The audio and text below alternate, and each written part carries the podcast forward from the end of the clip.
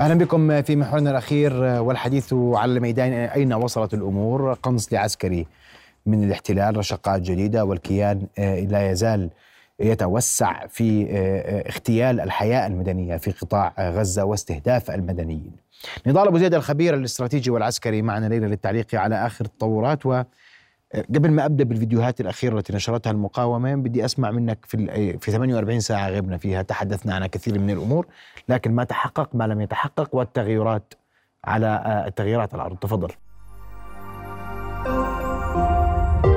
رؤيا بودكاست. الخبر الأبرز خلال ال 48 ساعة الماضية والذي كان خبرا عريضا تناولته الأغلب المتابعين والمراقبين للشأن في ملف غزة هو انسحاب اللواء الجولاني من العمليات العسكرية. لواء ولا فرقة من جولاني؟ هو لواء جولاني. هو لواء الجولاني هو الذي انسحب بالكامل. ما تردد عن وس... أنا أنا ما يعني الخبر كان في عدم وضوح كتيبه من من لواء جولاني. سأتكلم عن الوحدات التي انسحبت أيضا مع اللواء الجولاني. توقعنا هذا الكلام. قلنا في اليوم الخمسين من العمليات البرية أن خسائر القوات الإسرائيلية وصلت إلى 25% وكنا نتوقع أنه خلال عشر أيام من اليوم الخمسين للعملية البرية قد تتعاظم هذه الأرقام وبالتالي يصبح القرار العسكري أمام نقطة حرجة لا بد أمامها من اتخاذ قرار وتم اتخاذ هذا القرار في اليوم الستين وهو انسحاب اللواء الجولاني. ما حدث على الأرض وكما أشارت إليه بعض المصادر الإعلامية انسحاب اللواء الجولاني كان بالكامل وليس كتيبة وهذا ما عززوا قالوا كتيبة 13 هذا ما عززوا هذا ما عززته المواقع الإسرائيلية وبالتحديد معاريف التي صدرت في افتتاحيتها يوم الجمعة صباحا قالت أن الانسحاب كان للواء الجولاني بالكامل وكان معه كتيبة المظليين 53 وكان معه أحد كتائب اللواء المدرع 62 وكانت معه وحدة وتعرف هذه الوحدة بوحدة شيطة 13 وهي وحدة كوماندوز من أقدم وحدات الكوماندوز في الجيش الإسرائيلي. هذه الوحدات التي انسحبت نتيجة الخسائر التي منيت بها ونتيجة وصولها إلى النسبة الخطرة إذا ما استمرت في القتال وبالتالي المنطقة الشمالية أو القاطع الشمالي من العمليات العسكرية شهد انسحاب العديد من هذه الوحدات. ما بين كتيبة وما بين لواء أضخمها كان اللواء الجولاني. وبالمناسبة قلناها من نبض البلد أن قائد سابق للواء الجولاني وهو موشي موشي تروتسكي قال أن اللواء الجولاني تعرض إلى ربع قوته تعرضت للخسارة وبالتالي آنذاك. قلنا أنه لا بد من سحب أحد الوحدات أو اتخاذ قرار جريء عسكري يتعلق إما بوقف العملية العسكرية أو بسحب هذه القوات. أيضا خلال ال 48 ساعة ظهر هناك الحديث كثيرا وظهر حديث على لسان بعض الجنرالات الإسرائيليين أن هناك دخول في المرحلة الثالثة وتحول في العملية العسكرية باتجاه المرحلة الثالثة. وهنا دعني أقف قليلا حتى أوضح ما الذي كان يعنيه. معلش بدي أقول المرحلة الثالثة بدي أسأل عنها بالتفصيل حتى نقدر نوضحها لكن قبل ذلك بدي أضلني معك في النقطة الأولى. نعم. وكان هناك كثير من الملابسات حول الانسحابات سببها اهدافها غاياتها. هل الانسحاب بعد أن انتهى الاحتلال وفق وجهة نظره على أقل تقدير من حيث الشجاعيه لذلك جاء سحب القوات بالمناطق الشمالية.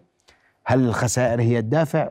وهناك من قال يمكن للاحتلال أن يزج بقوات احتياط أخرى في العمليات العسكرية في الشمال وسحب هذه القوات وإعادة هيكلتها وإعدادها ومن ثم إعادتها للمعركة. لماذا يتحدث عن الانسحاب إذا لم يكن ينهي عملياته بالكامل لأنه هذا معنويات نعم. جيش بالآخر نعم وإذا كان الخبر ب بما نريد نعم. حقيقة انهيار قوات وإصابات ونأمل جميعنا ذلك ونأمل ذلك وندعو الله بذلك لكن إذا كان الأمر غير ذلك علينا ان نكون بالصورة حتى نكون واقعيين على أقل تقدير نعم. عسكري دعني أذهب إلى الجزئية الأولى من سؤالك فيما يتعلق بموضوع بموضوع لماذا تم الانسحاب.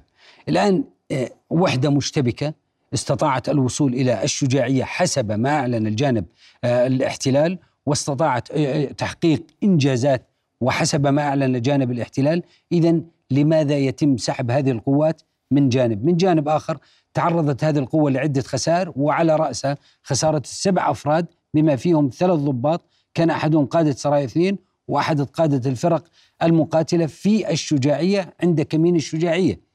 النقطة الأخرى تصريحات الجنرالات السابقين. في اللواء الجولاني عندما قال آه، أحد القادة السابقين وهو موشا موشي آه، آه، قال أن اللواء الجولاني تعرض إلى ربع خسارة قوته. وبالتالي هذه المؤشرات كلها بالإضافة إلى ما قلناه بالأرقام. ولغة الأرقام لا تكذب بالمناسبة عن نسبة خسائر القوات الإسرائيلية. وكنا نتوقع أن النسبة ترتفع طرديا إذا ما أخذنا بعض الصحف تحدث 40% من لواء جولاني خسر. هم وصلوا إلى النقطة الحرجة التي يجب عندها كان أن يتخذ قرار إما بالانسحاب أو بوقف العملية العسكرية، إذا ما ذهبت إلى الجزئية الثانية من سؤالك فيما يتعلق بعملية إعادة تنظيم دعني فقط أذهب إلى التصريح الإسرائيلي، أول تصريح كان للجانب الإسرائيلي ذكر أن وكان يوم الخميس مساء انسحاب اللواء الجولاني وذلك بسبب الخسائر الكبيرة، ثم صدر تصريح آخر بعده بساعة أو ساعتين وقال التصريح أن الانسحاب لإعادة تنظيم القوة، اذا نحن بين متضادين. صدر عن الجانب الإسرائيلي أنا أعتقد أن السبب الرئيسي هو الخسائر الكبيرة للقوات الإسرائيلية. أما إذا ما ذهبنا بنقطة إعادة التنظيم نحن أمام خيارين أو القوات الإسرائيلية أمام خيارين. إما أن تقوم بتخفيض عدد القوة الموجودة في اللواء الجولاني ومن ثم إعادة تنظيمها بالذخيرة وبالسلاح وبالآليات وإعطاء فترة راحة للقوات ومن ثم الزج فيها بالميدان بعدد قليل من القوات وهو هذا إعادة تنظيم أو الخيار الثاني من إعادة تنظيم. إعادة تموضع كمان كان في حديث عن إعادة التموضع. إعادة الخيار الثاني أن يتم الزج بقوات جديدة تشغل القوات التي تم آه، القضاء عليها من قبل المقاومة في اللواء الجولاني. وهنا مخاطر على الخيارين. الخيار الأول إن تم إعادة تنظيم لواء الجولاني باللباس وبالأسلحة وبالآليات وأعطاه فترة راحة ثم الزج فيه بالعمليات نحن نقول أننا قم أن القوات الاحتلال تقوم بزج لواء. هذا اللواء أخذ فترة قسط من الراحة تم تخفيض عدد قواته وسيعود للمعركة ليس بنفس الروح العدوانية الذي كان يقاتل فيها. إذا ذهبنا إلى لكن زج زجت قوات احتياطي. إذا ذهبنا إلى الاحتياط. إذا ذهبنا إلى الخيار الثاني وهو الزج بقوات الاحتياط نحن نتكلم عن قوة طازجة سيتم تدريبها ومن ثم تأخذ من أسبوعين إلى ثلاث بالمناسبة ثم يتم ترميم اللواء الجولاني بها مكان الخسائر التي تعرض لها ومن ثم زجها في بالميدان. ولكن هل تستطيع قوات الاحتياط الطازجة التي تدربت حديثا لمدة أسبوعين إلى ثلاثة أسابيع ويتم الزج بها التأقلم مع قوات اللواء التي كانت أصلا تقاتل وثم انسحبت؟ هل تستطيع قوات الاحتياط أن تكون بنفس كفاءة القوات النخبة من اللواء الجولاني التي ستعود مرة ثانية وتقاتل؟ أنا أعتقد كلا الخيارين لن يحققان الغاية من العملية العسكرية بل على العكس ستؤدي إلى خفض الروح العدوانية لدى القوات المقاتلة ونحن هنا نتكلم عن لواء نخبة وليست قوات عادية. وبالتالي عندما نقول أن لواء نخبة تعرض إلى هذا التهشيم وإلى هذا التحطيم من الهيكل التنظيمي للواء اذا ماذا عن القوات المدرعة وقوات المشاة الأخرى التي ليست هي أيضا مدربة بنفس مستوى قوات النخبة، أنا أعتقد أن القوات ممكن النخبه كانت في المقدمة وأنا لا أبرر لكن بدي عشان نفهم عشان مرات ما بدي أحكي بس عواطف. ألا يمكن أن تكون قوات النخبة هي من كانت في المقدمة؟ لذلك تكبدت الخسائر الأكبر القوات الأخرى ممكن تكون وضعها أفضل دخلت على ميدان آه، خاض فيه خاضت فيه المقاومة معارك شديدة انسحبت منه تركته لغايات آه، آه، مناطق تقتيل أخرى لقوات الاحتلال. سؤال جميل ورائع. جميع القوات الموجودة في القاطع الشمالي ومنها اللواء الجولاني. اللواء الجولاني بالمناسبة تكلمنا عنه كثيرا وكان مشتبك وعلى تماس مباشر مع المقاومة في الشجاعية. الفرقة المدرعة 163 مشتبكة أيضا في بيت حانون وفي مناطق جنوب بيت حنون الفرقة أو الجناح الأيسر للقوات الاحتلال وهي الفرقة 63 أيضا المدرعة أيضا مشتبكة. إذا نحن نتحدث أن جميع القوات مشتبكة بعمليات عالية القدرة أي بعمليات شد شديدة. وبالتالي جميع هذه القوات كانت مشتبكة وجميع هذه القوات تعرضت إلى خسائر. وبالتالي أنا أعتقد أن الانسحابات ستتوالى أو أن هذا السبب الذي آه، يتعلق بموضوع الخسائر هو ما دفع قوات الاحتلال والساسه الاسرائيليين للحديث عن المرحلة الثالثة. طيب آه، قبل أو نحكي عن المرحلة الثالثة قبل أو أو الخرائط اولا اسمح لي. وقبل الخرائط وقبل المرحلة الثالثة ننتقل لفيديوهين اثنين. نعم. تم بثهم من قبل المقاومة. نتابع سوية. الأول هو قنص لجندي من جنود الاحتلال من قبل المقاومة. وأنت ذكرت أن الترويج لبندقية القنص والمزيد من الزج بهذه الفيديوهات. هدفها واضح جدا وهو التلويح والتنويه أن الاحتلال لم ينجز شيئا. تفضل. نعم. يعني في هذا المقطع ظهرت بندقية مرة أخرى ظهرت بندقية الغول وتكلمنا عنها كثيرا وهي بندقية قنص وهنا لاحظ حركة المقاتل وطريقة تنقل المقاتل. هنا أود أن أشير إلى نقطة. الحذاء الذي يرتديه المقاتل هو من أحذية آه، الأحذية العسكرية التي آه، آه، تتمتع بها أو تقوم أو تلبسها قوات النخبة بينما لباسه هو لباس مدني عادي وبالتالي هذا المقاتل أو هذا القناص الذي يستخدم بندقية الغول لاحظ مدى الدقة. الطلقة واحدة مقابل هدف واحد. وهنا الاقتصاد بالذخيرة والاقتصاد بالجهد مقابل الهدف عالي التكلفة. هم هنا يبحث عن هدف عالي التكلفة وهو قوة بشرية وبالتالي كانت إصابته دقيقة من المرة الأولى كقناص استخدم بندقية الغول التي أصبحت مرعبة بالنسبة لقوات الاحتلال نتيجة الترويج الإعلامي. هم هم شخصين واحد ناول البندق. نعم. في أي عمليات في المناطق المبنية تكلمنا عن ذلك أنها تتم بنظام البدي يعني اثنين أو ثلاث وبالتالي لا يستطيع المقاتل أن يقاتل وحده وهذا دليل على مدى الانضباطية العالية التي تتمتع بها قوات المقاومة. والنقطة الأخرى الجديرة بالاهتمام والتي تؤكد ما تحدثنا فيه كثيرا أن التخطيط مركزي والتنفيذ لا مركزي. تم وضع الخطة الرئيسية ومن ثم كل مقاتل من مقاتلي المقاومة يسيطر على مربع معين مبنى معين ويتم تطبيق الخطة التي وضعت له من قبل القيادة المركزية لهذا لهذه العملية نعم أنتقل للفيديو آه، الثاني وهو آه، رشقات صاروخية لسرايا القدس آه، نفذت أيضا ونشرتها نشرها الإعلام الحربي للمقاومه الفلسطينية. هذه الرشقات الصاروخية اعتيادية قد يبدو الخبر عادي جدا لكن الملفت بالخبر موقع إطلاق أو موقع سقوط هذه القذائف، هذه القذائف كانت موجهة إلى مستعمرة كفار كفار عزة وتزامنت عملية قصف هذه المستوطنة أو المستعمرة حتى أكون دقيق في تعبيري.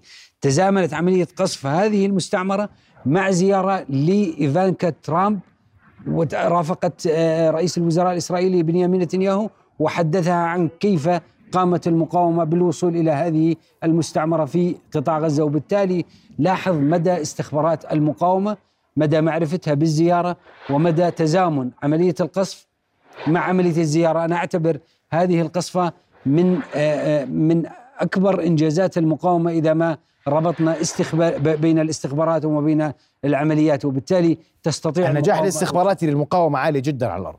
جدا سيدي. الآن الخطة الاستخبارية التي تتبعها المقاومة خطة متفوقة جدا حتى على الأربع أجهزة الاستخبارية لقوات الاحتلال، قوات الاحتلال تندفع بالشباك والشينبيك والموساد وأمان وهي الأجهزة الاستخبارية الأربع التي ترمي بكل ثقلها والجهد الاستخباري في العملية العسكرية. ولغاية هذه اللحظة لم تستطع الوصول ولو لمكان واحد من الأسرى الموجودين لدى المقاومة، وبالتالي أنا أعتقد أن نجاح الخطة الاستخبارية لأن المقاومة تفوقت على الخطة الاستخبارية لدى قوات الاحتلال. طيب أنا بدي بس أستعرض معك فيديو متداول لمنطقة آه، بيت حنون تحديدا وجباليا والحديث عن مستوى الدمار وكم الدمار الموجود في آه، هذه المناطق وهي مناطق شمال القطاع. يعني هذه مناطق مدمرة بالكامل. نعم. رغم ذلك نرى أبناء قطاع غزة في المكان عشان نكون بس موضحين تفضل. يعني هذه المشاهد آه، نأسف على على على مشاهد كهذه وحسب ما أعلنت آه، كثير من المنظمات الدولية أن حجم القذائف أو القنابل التي سقطت على غزة تعادل آه، مرتين القذائف التي سقطت على فيتنام. بالإضافة إلى ذلك هذا التدمير الكامل يشير إلى أن قوات الاحتلال انتهجت سياسة الأرض المحروقة من ناحية ثانيا هي لا تمتلك أي نصر ممكن لذلك تذهب باتجاه عملية التدمير وعملية التدمير الممنهج تجاه المدنيين وإلا لو كانت تحقق إنجازات على الأرض لكانت ذهبت باتجاه نصر نظيف بعيدا عن نعم. عمليات التدمير والقصف. الخرائط وتتجه كيف تتجه الأمور على الأرض آه، في ال 24 ساعة القادمة تفضل. أه قبل أن ألج إلى الخرائط بعجالة قليلة أود أن أشير إلى ما تم تداوله عن موضوع الانتقال باتجاه المرحلة الثالثة. نعم. هذا الموضوع مهم جدا ويمكن ربط البعد السياسي بالبعد الميداني أو البعد العسكري فيما يتعلق بموضوع الانتقال إلى المرحلة الثالثة. تكلم الجانب الإسرائيلي كثيرا صدر هذا التصريح آه، على لسان الجنرالات الإسرائيليين وتداولته مواقع آه، الأخبار الإسرائيلية وبالتحديد معاريف ويدعوت أحرنوت. ماذا يعني الانتقال إلى المرحلة الثالثة؟ كنا نقول أن قوات الاحتلال لا تنتقل إلى المرحلة إلا إذا أنجزت. المراحل السابقة هي لم تنجز شيء. لا في الشمال لا تزال تقاتل. خان يونس وهي المرحلة الثانية لم تستطع لغاية هذه اللحظة الدخول إلى خان يونس ولا تزال تقاتل على تخوم خان يونس. اذا ما المرحلة الثالثة التي تكلم عنها الاحتلال؟ يبدو أن ملامح المرحلة القادمة بدأت تتضح. هو يتكلم في المرحلة الثالثة عن منطقة عازلة على طول الشريط الحدودي وبعمق من كيلو إلى 2 كيلو. وبالمناسبة هذه المنطقة هي منطقة مفتوحة زراعية تتواجد فيها قوات الاحتلال الآن وتعتمد عليها الغزيين كثيرا في عمليات الزراعة وبالتالي يبدو أنهم يخططون مستقبلا للضغط أكثر ليس فقط بالحصار وإنما بتجويع الغزيين من خلال هذه المنطقة، النقطة الأخرى وهي آه، التخفيف من حجم القوة الموجودة هذه هي المرحلة الثالثة. بالإضافة إلى تسريح عدد من الاحتياط والأبرز في المرحلة الثالثة هو تغيير شكل العملية الذي تحدثنا عنه كثيرا. ماذا يعني تغيير شكل العملية؟ يبدو أن البعد السياسي وهو في أعقاب زيارة وزير الدفاع الأمريكي أوستن إلى إسرائيل والضغط والحديث تكلمنا عنه هنا من شاشة رؤيا أن هناك اتجاهات أمريكية للضغط بالإندفاع نحو إنهاء العملية البرية مع بداية يناير 2024 ونحن نتكلم عن أيام متبقية ليناير 2024 وبالتالي تغيير شكل العملية يبدو أن قوات الاحتلال أمام الضغط السياسي والخسائر الميدانية التي تعرضت لها واضطرارها لسحب العديد من القوات التي تهشمت ميدانيا نتيجة الخسائر إلى التحول في العملية العسكرية من عملية تقليدية كلاسيكية في المدن إلى عمليات البيك أب أو عمليات انتقائية جراحية آه، تحتاج إلى جهد استخباري كبير من خلال جمع المعلومات عن القادة وعن المباني وعن أماكن استمكان المقاومة وثم معالجتها إما بالطيران أو بمجموعات النخبة نعم. والقوات الخاصة هذه ملامح المرحلة الثالثة التي يتحدث عنها الجانب الإسرائيلي والتي أعتقد أنه ذهب لها مضطرا ومجبرا نتيجة الخسائر التي تعرضت لها القوات. واضح. الخرائط آه، رضا بي؟ نذهب إلى الخرائط وهنا سأشير إلى المنطقة الشمالية. ما الذي يجري؟ ما بدأ من يوم الخميس لغاية اليوم. أي بمعنى بعد إعلان الجانب الإسرائيلي السيطرة على الشجاعية ونذهب إلى الخارطة حتى تتضح الصورة. هذه هي الشجاعية. العمليات التي تجري الآن تجري هناك عمليات في حي الزيتون تجري عمليات في حي الرضوان وسمعنا كثيرا اليوم عن حي الرضوان. بيت لاهية جرى فيها العديد من العمليات وشاهدنا عمليات اشتباك مباشر بين قوات الاحتلال و القوات المقاومة. هناك عمليات على أطراف جباليا وفي عمليات في تل الزعتر. اذا إذا ما ذهب إذا ما شاهدنا شكل العمليات التي تجري على الأرض شمال قطاع غزة يبدو أن المقاومة مصرة في ظل نقص القوى البشرية الذي نتج عنه انسحاب اللواء الجولاني في شمال قطاع غزة. مصره على على تتبع النقاط من حي الزيتون إلى الرمال إلى حي الرضوان إلى تل الزعتر وجباليا هي تريد قوات المقاومة محاصرة قوات الاحتلال داخل الشجاعية التي أعلنت عن السيطرة عليها، هذه المقاومة عنيدة وتريد استرداد الشجاعية. وكما تكلمت يوم الأربعاء من نبض البلد أعتقد أننا سنسمع خلال الأسبوع القادم عن الشجاعية كثيرا ولأن حركة المقاومة تشير إلى ذلك. نذهب إلى المنطقة الجنوبية وهي المنطقة الأشد قتالا والأكثر آه، احتداما نعم. في القتال. اليوم وقعت خسائر كبيرة بقوات الاحتلال. بالمناسبة أعلن موقع آه، الجيش الاحتلال أن اليوم وصل عدد القتلى في جيش الاحتلال إلى 475 قتيل منذ بدء العمليات منذ 7 أكتوبر و145 قتيل منذ بدء العملية البرية. إذا نحن أمام مشهد يرتفع فيه آه، عدد القوات. آه، تصريحات صدرت على آه، القناة 12 العبرية وهو والتصريح ملفت قالت أن الخسائر وصلت إلى 3000 من ضمن المصابين هم معاقين خارجين عن العمل لا يمكن عودتهم الإصابة إذا ما ربطنا هذا الرقم بالرقم السابق الذي صدر على لسان معاريف سابقا وكان 2000 نحن نتكلم عن فارق ألف مقاتل تقريبا من فترة 14 إلى 18 يوم. الآن بدأت تتحدث عنه وهي قناة رسمية إسرائيلية وهذا الحديث حتى يتم توثيقه صدر اليوم على القناة 12 العبرية. في الجنوب وبالتحديد في خان يونس بعجالة أرجوك. قوات الاحتلال تتقدم أو تحاول التقدم على نفس المحاور اللي تكلمنا عنها من الشمال من الشرق ومن الجنوب. لم يحدث أي شيء. الملفت في الجنوب هو محور فيلادلفيا.